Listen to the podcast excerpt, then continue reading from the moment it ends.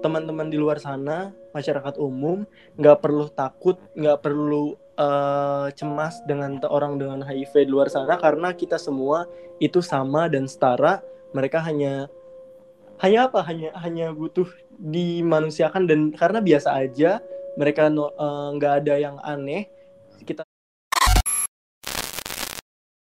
di zaman yang serba modern ini penderita HIV/AIDS masih menjadi momok menakutkan di mata masyarakat. Banyaknya stigma negatif membuat penderita HIV/AIDS dipandang buruk oleh kebanyakan masyarakat. Kurangnya edukasi membuat penderita HIV/AIDS ditakuti dan dijauhi. Semoga dengan semakin meningkatnya edukasi, semakin banyak pula masyarakat yang sadar dan penderita HIV/AIDS semakin mendapat perhatian dan kesejahteraan sebagai hak dari manusia yang seutuhnya.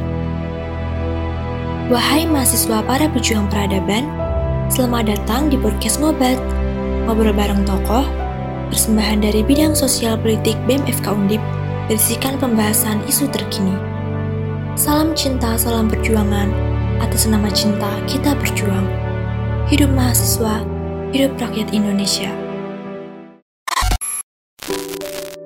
Halo Tips, di mana pun kalian berada, semoga kalian tetap diberi kesehatan dan kekuatan di masa pandemi ini. Wah, udah lama ya kita nggak berbincang-bincang di podcast ngobat. Gimana nih? Pasti udah pada kangen dong ya. Wah bener banget kak, podcast ngobat terakhir kali itu udah sebulan yang lalu kan ya, bulan September kemarin. Dan gak kerasa nih, sekarang episode ngobat bulan ini udah memasuki episode yang ke-10.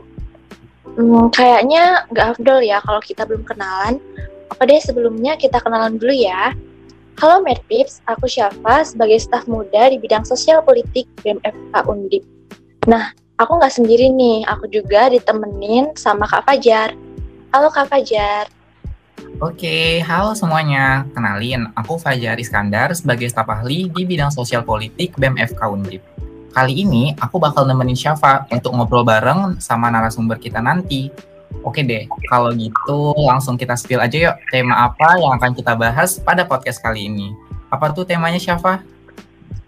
Nah, tema yang akan dibahas kali ini yaitu stigma negatif terhadap HIV/AIDS. Teman-teman di sini pastinya udah nggak asing lagi ya tentang HIV/AIDS.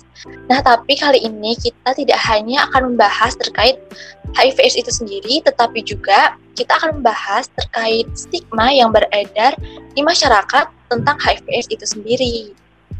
Nah, bener banget nih. Udah pada nggak sabar pasti buat tahu siapa narasumbernya. Oke deh, langsung aja ya narasumber kita kali ini yaitu Kak Kak Vian. Halo Kak Vian, apa kabar? Halo Kak, baik. Kak Fajar, Kak siapa apa kabar? Hmm, aku baik Kak. Ya baik, alhamdulillah. Uh, Oke, okay, mungkin dari Kak Vian boleh nih Kak kenalin diri dulu ke teman-teman di luar sana. Silakan Kak.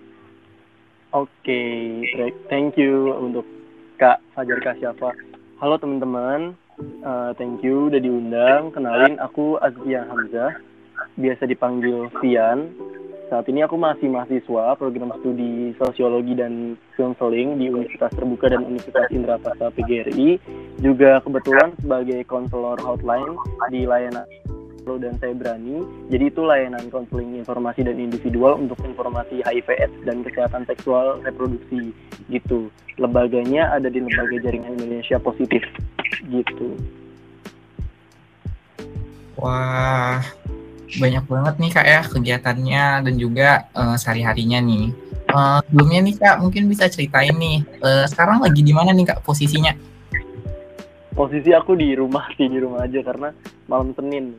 Oh iya jadi uh, Kak Fiani sekarang lagi sibuk ngapain aja nih kak kegiatannya mungkin? kesibukan aku biasa sih aku masih kuliah sehari-hari di weekdays sama aku juga karena kuliahnya lagi online aku juga uh, kerja di yang tadi sebagai konselor hotline di Tanya Maro dan saya berani di konseling HIV AIDS gitu kak. Wah, bener banget banyak kerjaan banget kan kak ya bukannya ini uh, tambah kuliah terus ada aktivitas-aktivitas di luar mungkin karena lagi pandemi ini kak tetap jaga imun selalu ya tentunya pastinya gitu pak Iya benar banget. Uh, Oke okay deh, kita mau langsung tanya-tanya aja nih ke Kavian terkait stigma terhadap HIV/AIDS. Nah sebelumnya mungkin di sini teman-teman udah nggak asing lagi ya dengar kata HIV/AIDS. Tapi mungkin untuk lebih jelasnya lagi, boleh nih dari Kavian jelasin secara singkat saja terkait HIV/AIDS itu sendiri. Nah jadi apa sih kak sebenarnya HIV/AIDS itu dan gimana sih cara penularannya itu kak? Oke, okay, thank you kak. Jadi teman-teman biasanya tahu HIV HIV itu kan uh, penyakit yang menular yang yang yang serem gitu ya. Jadi teman-teman HIV itu singkatan Human Immunodeficiency Virus. Sorry kalau aku uh, agak salah singkatannya. Jadi HIV adalah virus yang menyerang sistem kekebalan tubuh kita. Jadi yang diserang itu benar-benar uh, kekebalan kita gimana kita bisa jaga diri dari penyakit-penyakit lainnya gitu.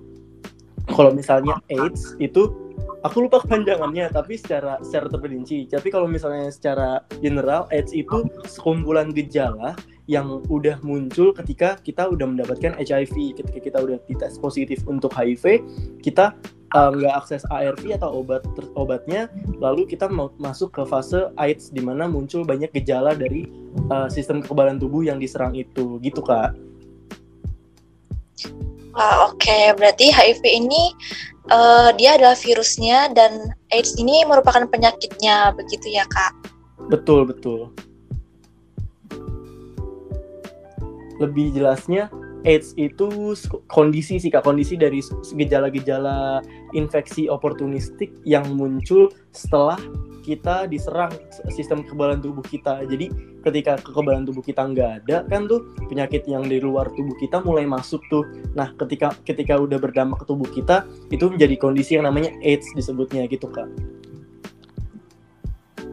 Uh, oke okay, oke okay. berarti AIDS ini gejalanya sebelum um, apa ya masuk ke fase yang lebih ini lagi parah lagi gitu ya kak?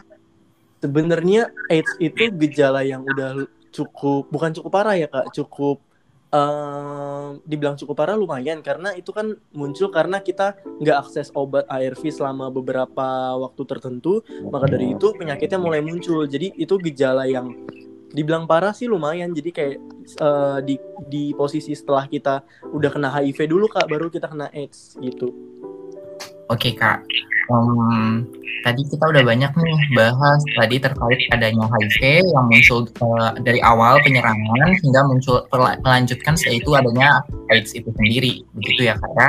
Betul. Uh, dan juga kita udah banyak nih kak ya mungkin orang-orang udah nggak tahu penularan dari HIV/AIDS ini ada yang dari darah, ada yang dari cairan kelamin, begitu kak ya.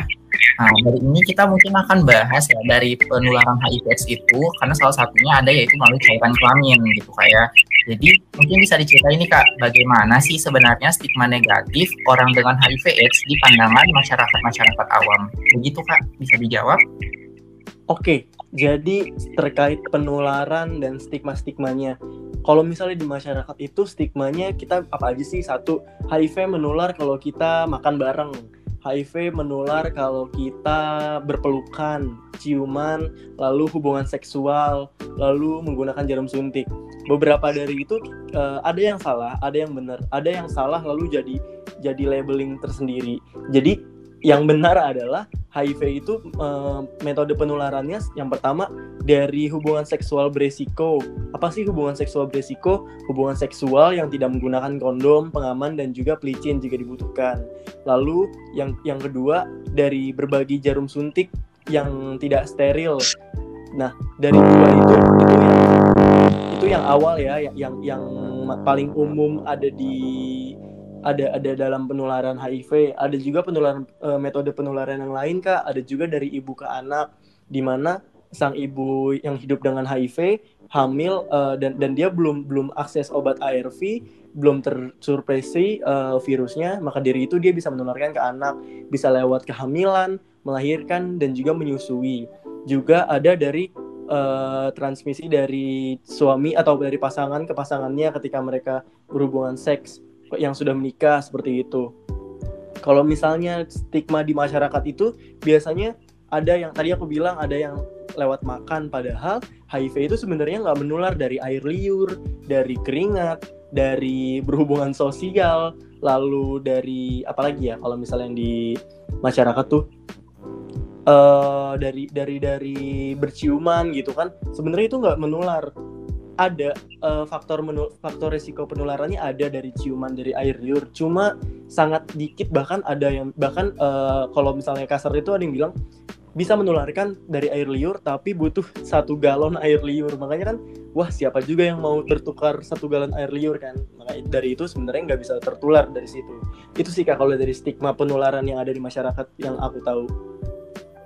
Wah gitu kok ya ternyata dari masyarakat sendiri uh, untuk pola penularannya masih banyak yang masih banyak yang belum tahu gitu ya kak ya. Hmm. Hmm, dan juga sebenarnya masih banyak masyarakat yang mengatakan bahwa untuk makanan sendiri itu bisa menjadi pola penyebaran dari HIV/AIDS. Betul. Wah, kalau gitu itu jadi informasi penting nih bagi kita nih pet-pet semua. Ya benar banget. Uh, tadi kan udah uh, diceritain ya terkait stigma-stigma yang beredar di masyarakat gitu. Nah, mungkin uh, ada gak sih kak upaya untuk mengubah stigma negatif tersebut terkait orang dengan HIV/AIDS ini kak? Ada banget pasti kak upaya buat kita ngilangin stigma di masyarakat. Pertama-tama yang paling penting edukasi.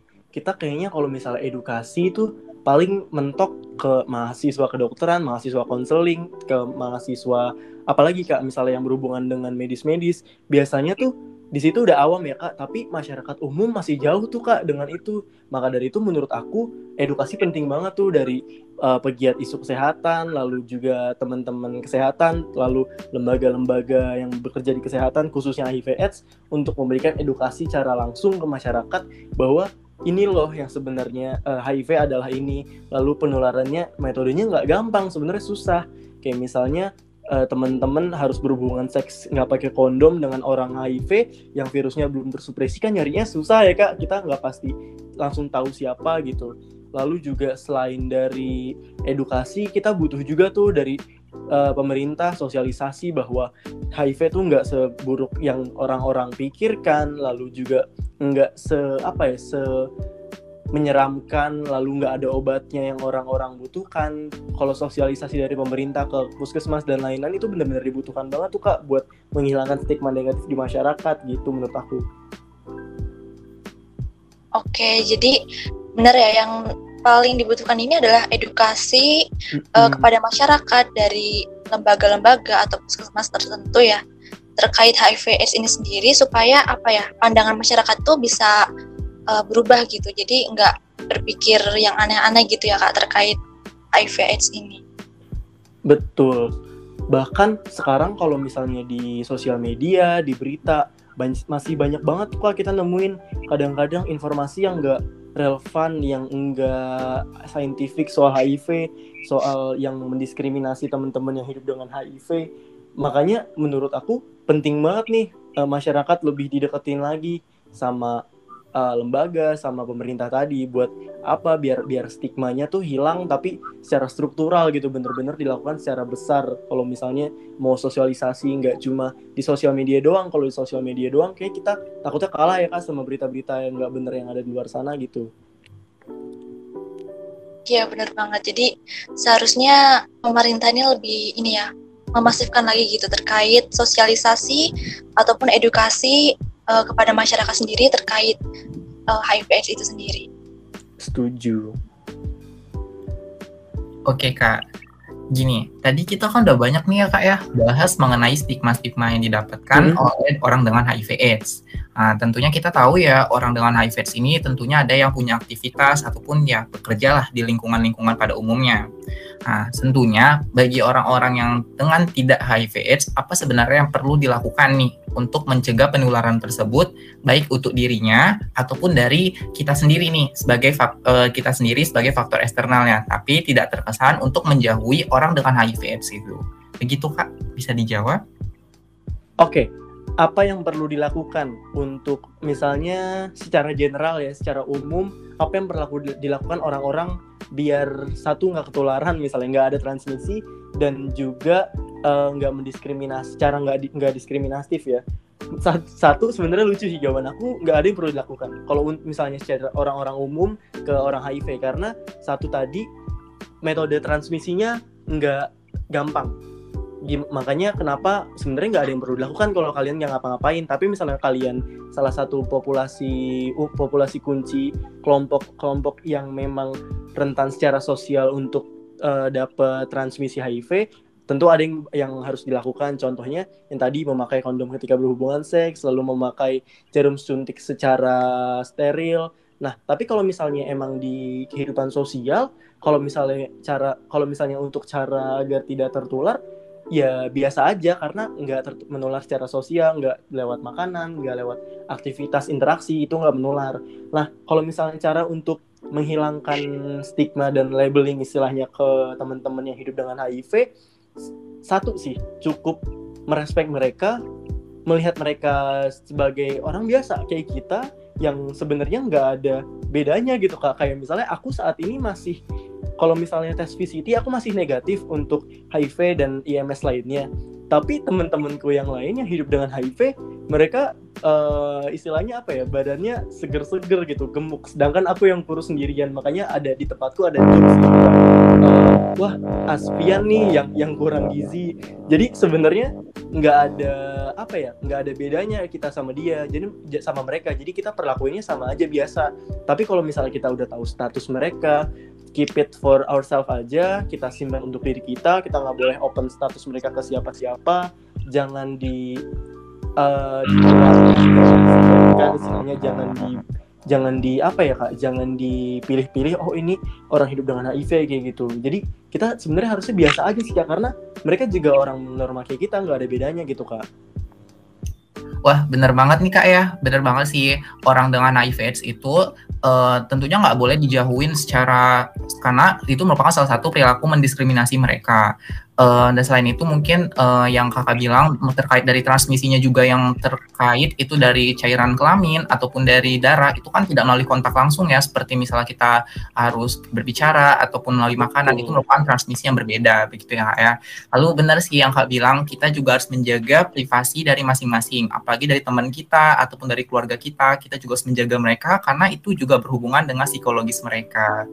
Wah keren banget sih dari pendapat kakaknya Mungkin uh, pertanyaan selanjutnya ya kak, uh, bagaimana sih kak atau adakah langkah-langkah pemberdayaan untuk orang dengan HIV/AIDS yang dapat dilakukan, uh, semisal seperti lembaga yang mewadahi orang dengan HIV/AIDS begitu kak? Ada nggak ya kak kira-kira? Ada kak, ada banget. Jadi kalau misalnya kita bicara soal lembaganya, khususnya di tempat kerja aku nih kak di jaringan Indonesia Positif. Jadi jaringan Indonesia Positif adalah uh, jaringan untuk orang dengan HIV nasional se Indonesia program kerja kita apa aja? Kita ada misalnya kita ada advokasi advokasi untuk pemenuhan hak orang-orang dengan HIV misalnya mereka kehilangan pekerjaan karena status mereka kita ada divisi advokasi yang bisa mengadvokasikan upaya upaya-upaya agar mereka dapat kembali hak-hak untuk bekerjanya. Lalu juga ada networking networking itu jadi kita berjejaring dengan teman-teman HIV senasional. Juga ada peningkatan kapasitas teman-teman di JIP atau jaringan, Indonesia Positif anggotanya bisa mengakses layanan peningkatan kapasitas contohnya webinar-webinar lalu pelatihan-pelatihan yang kita adakan gitu. Lalu juga teman-teman kan HIV ini banyak kelompoknya ya kak. Ada misalnya anak dengan HIV itu juga ada lembaganya seperti Lentera Anak Pelangi Lalu juga untuk teman-teman perempuan ada IP Ikatan Perempuan Positif Indonesia. Untuk teman-teman yang hidup dengan HIV yang orang muda yang usianya masih belasan sampai ke 30 tahun nih yang masih anak muda kayak kita ada yang namanya Inti Muda Indonesia Kak. Itu dia organisasi yang fokusnya di HIVS juga, tapi fokusnya lebih ke orang muda gitu. Lalu apa kayak banyak banget Kak untuk teman-teman yang uh, kelompok pengguna nafsa suntik ada juga yayasan karisma ada juga uh, teman-teman dari Rumah Cemara di Bandung. Jadi sebenarnya kalau misalnya kita ngomongin lembaga yang bekerja di isu HIV yang bisa teman-teman reach out itu banyak banget kak dan yang tadi aku sebutin itu semua bisa diakses tuh di Instagram kak bisa dihubungin kayak misalnya teman-teman yang butuh layanan konseling kayak tadi aku bilang di awal layanan konseling saya berani dan tanya Marlo itu gratis. Kayak misalnya teman-teman uh, yang hidup dengan HIV mau tanya-tanya soal pengobatannya tanya uh, atau punya kecemasan tersendiri terus kan kita sebenarnya nggak bisa menutup kemungkinan ya kak teman-teman yang baru tahu status mereka punya anxiety ataupun panic attack kalau mereka misalnya masih belum kayak accept diri dengan status kesehatannya. Teman-teman itu bisa banget akses di layanan saya berani dan tanya Marlo untuk konseling individu secara online itu gratis. Gitu kak. Lalu apalagi lembaga banyak banget kak sebenarnya yang ada di masyarakat. Kalau yang kalau kita sebutin satu-satu tuh nggak cukup nih waktunya pasti banyak banget. Gitu. Wah oke. Okay. berarti uh, ternyata ada juga ya kak malah uh, justru banyak gitu ya lembaga yang mewadahi orang dengan HIV sendiri. Tadi juga udah disebutin ya ada sampai ada spesifik spesifiknya juga gitu dari ada kelompok ya umur berapa sampai berapa gitu ya. Terus ada yang untuk perempuan sendiri untuk anak muda ada untuk kelompok suntik dan lain-lain uh, dan masih banyak lagi gitu. Dan uh, ini teman-teman bisa juga ya kalau mau uh, uh, reach reach out gitu bisa lewat sosial media bisa juga tanya-tanya gitu ya kak betul tadi aku sebutin tuh nama-namanya itu kak. Um, ini kan kak kita lagi situasi pandemi nih ya. Pasti um, situasi-situasi infeksi virus ini itu kan tentunya menjadi salah satu hal yang bisa memperburuk kesehatan dari individu terkhususnya orang dengan HIV/AIDS karena kita tahu ya orang dengan HIV/AIDS itu uh, punya imunitas yang uh, sedikit menurun gitu ya kak ya. Mungkin bisa diceritakan nggak sih kak kendala-kendala apa nih kan kakak salah satu orang yang ada di lembaga gitu ya dan juga menyediakan lembaga konseling yang mungkin uh, kendala mungkin bisa diceritain nih orang dengan HIV AIDS mungkin pernah cerita sama kakak kendala apa yang dihadapi mereka selama pandemi uh, mungkin dalam keadaan sehari-harinya ataupun dalam ini mungkin program vaksinasi yang sekarang lagi digencarkan oleh pemerintah nih dalam belakangan ini begitu kak. Oke, benar banget kak. Selama pandemi ini uh, layanan konseling yang aku pegang be uh, beberapa ada orang-orang atau uh, atau teman-teman yang hidup dengan HIV yang uh, yang istilahnya curhatnya ya kak. Kalau istilah konseling kayak kaku banget. Istilahnya curhatnya tuh beda. Ternyata ada banyak masalah yang teman-teman dengan HIV hadapin selama pandemi ini. Contohnya pengobatan yang dibatasi waktu misalnya awal-awal COVID tuh kan Maret 2020 tuh kak. Puskesmas banyak ngebatasin layanan sehari berapa lalu juga pengobatan ternyata ada yang habis kak. Kayak di beberapa layanan kesehatan ada yang nggak ada misalnya regimen TLD-nya nggak ada regimen TLE-nya nggak ada. Itu ada beberapa kasus di Indonesia yang ada yang habis gitu obatnya. Jadi teman-teman terkendala itu selama covid karena pembatasan sosial dan pembatasan fisik itu sendiri. Lalu juga masalah teman-teman yang kalau misalnya mereka kena covid dan mereka misalnya baru tahu status baru tahu status lalu nggak minum obat selama beberapa bulan akhirnya CD4-nya turun dan mereka kena COVID itu jadi kan yang nyerang double ya kak. Ada COVID juga ada HIV juga dan itu lebih berdampak. Teman-teman bisa kena yang namanya IO lebih gampang lalu juga teman-teman untuk vaksin juga masih dita masih ditahan karena CD4-nya rendah. Nah, ngomong-ngomong vaksin, kalau misalnya sekarang nih yang lagi dikencar banget dikejar sama pemerintah, uh, fun fact, teman-teman hidup dengan HIV itu apa namanya? harus minimal kan 200 ya awalnya, 200 dua apa nih CD4-nya minimal 200. Tapi sekarang Kementerian Kesehatan udah ngeluarin peraturan baru, aku lupa nomornya berapa tahun tahun ini 2021. Jadi teman-teman yang dengan HIV ini bisa akses vaksin apa pun itu vaksinnya mau AstraZeneca sampai Sinovac apa pun itu tanpa tes CD4 dulu asal fit badannya asal mereka sehat.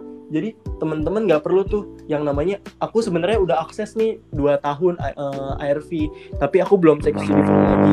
Aku mau vaksin bisa nggak ya? Itu bisa kak. Nah sebelumnya tuh tuh jadi kendala tuh kak. Teman-teman juga ada yang nggak boleh vaksin karena dia HIV padahal dia badannya fit dan CD4-nya tinggi. Ada juga yang bener-bener dia nggak mau open status. Jadi kan kendala sendiri ya kak untuk teman-teman hidup dengan HIV untuk uh, vaksin COVID. Mereka juga bingung di satu sisi mereka mau aman dari COVID tapi di satu sisi mereka juga takut terdiskriminasi gitu kak.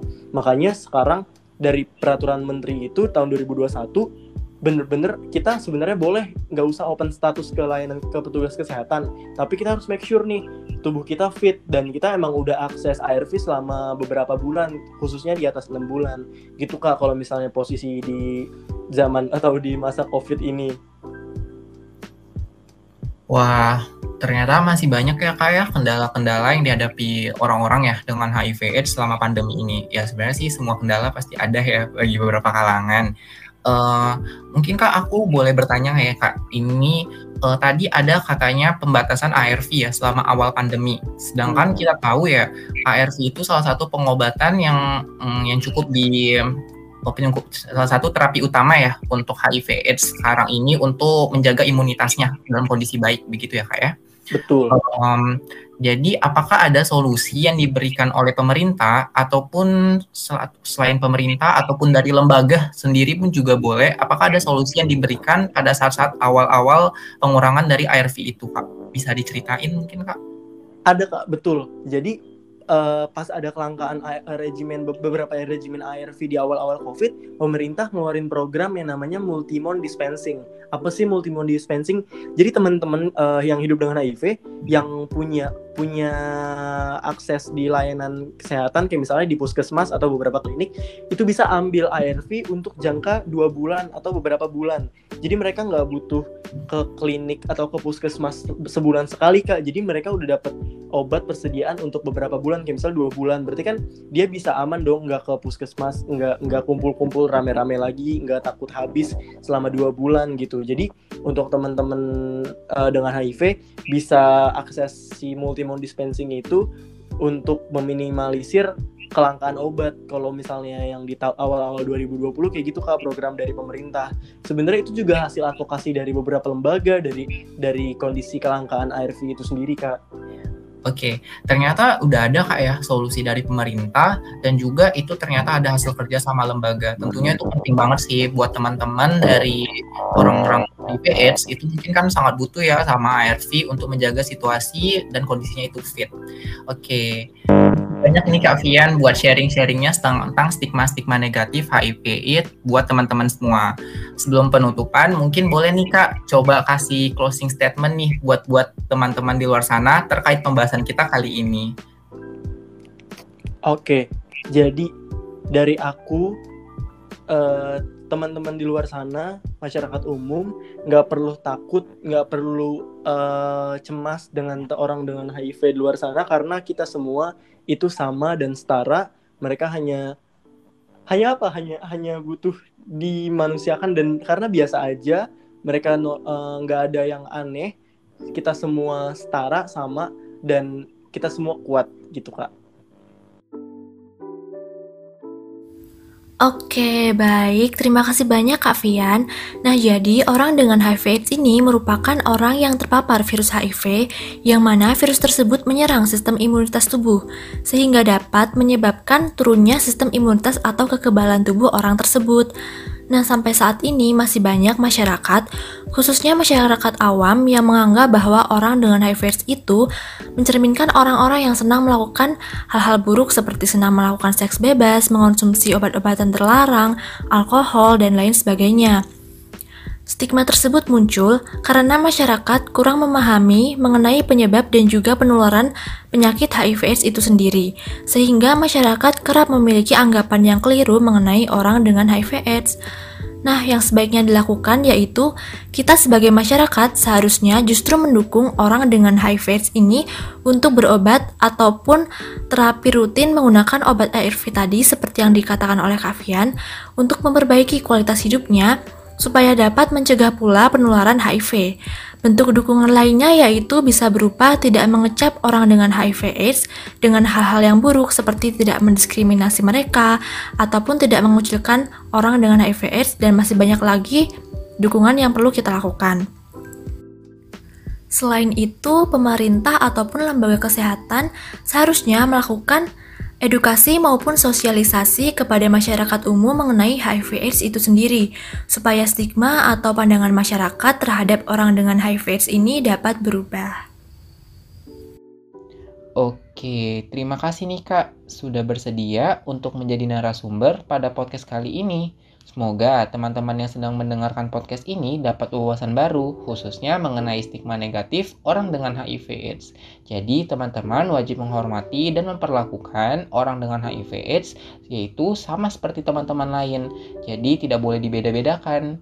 Baik, sekian dari podcast Ngobat episode 10 kali ini dengan tema stigma negatif HIV/AIDS persembahan dari bidang sosial politik BMFK Undip.